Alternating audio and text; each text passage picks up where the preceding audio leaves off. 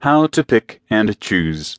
Types of writer events. Finding the right conference can be a daunting task, especially for the new writer. The key is twofold. First, where are you in your career? And second, what is your overall strategic goal? Before you go looking at conferences, you must remember what you want to achieve from attending the conference. Refer back to the strategic and supporting goals worksheet you just filled out. Are you looking to better your writing, find an agent, or expand your network? Keep this worksheet close by as you start to wade through all your options. Since you have clearly stated your current conference goal, now it is important to understand the differences between conferences, conventions, workshops, retreats, critique groups, and brainstorming groups. Conference a gathering where writers, agents, editors, and publishing industry professionals present workshops. Many conferences also give you the opportunity to sign up for one on one short meetings from 3 to 20 minutes with agents and editors. Conferences range from approximately 50 people to over a thousand. Conference coordinators typically try to attract both unpublished and published authors by offering workshops in varying levels of craft and industry. Some conferences have specific published authors only workshops and retreats. Most of these workshops are about the business side of publishing. It's key for authors to connect with agents and editors. It's key for agents and editors to connect with potential new talent. Conferences help bring the publishing industry from new writer to published author to editors and agents and publishers together under one roof. The bottom line for most writer organizations is to help the ranks of the unpublished to enter the ranks of the published, which means attracting the publishing industry professionals aspiring authors need to network with.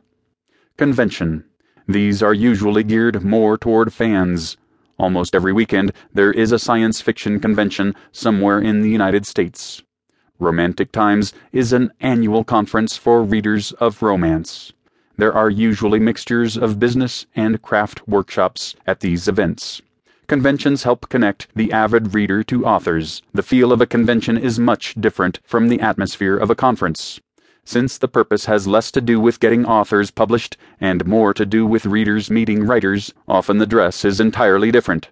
We often see more of the outrageous attire at conventions such as Romantic Times, Dragon Con, or Comic Con.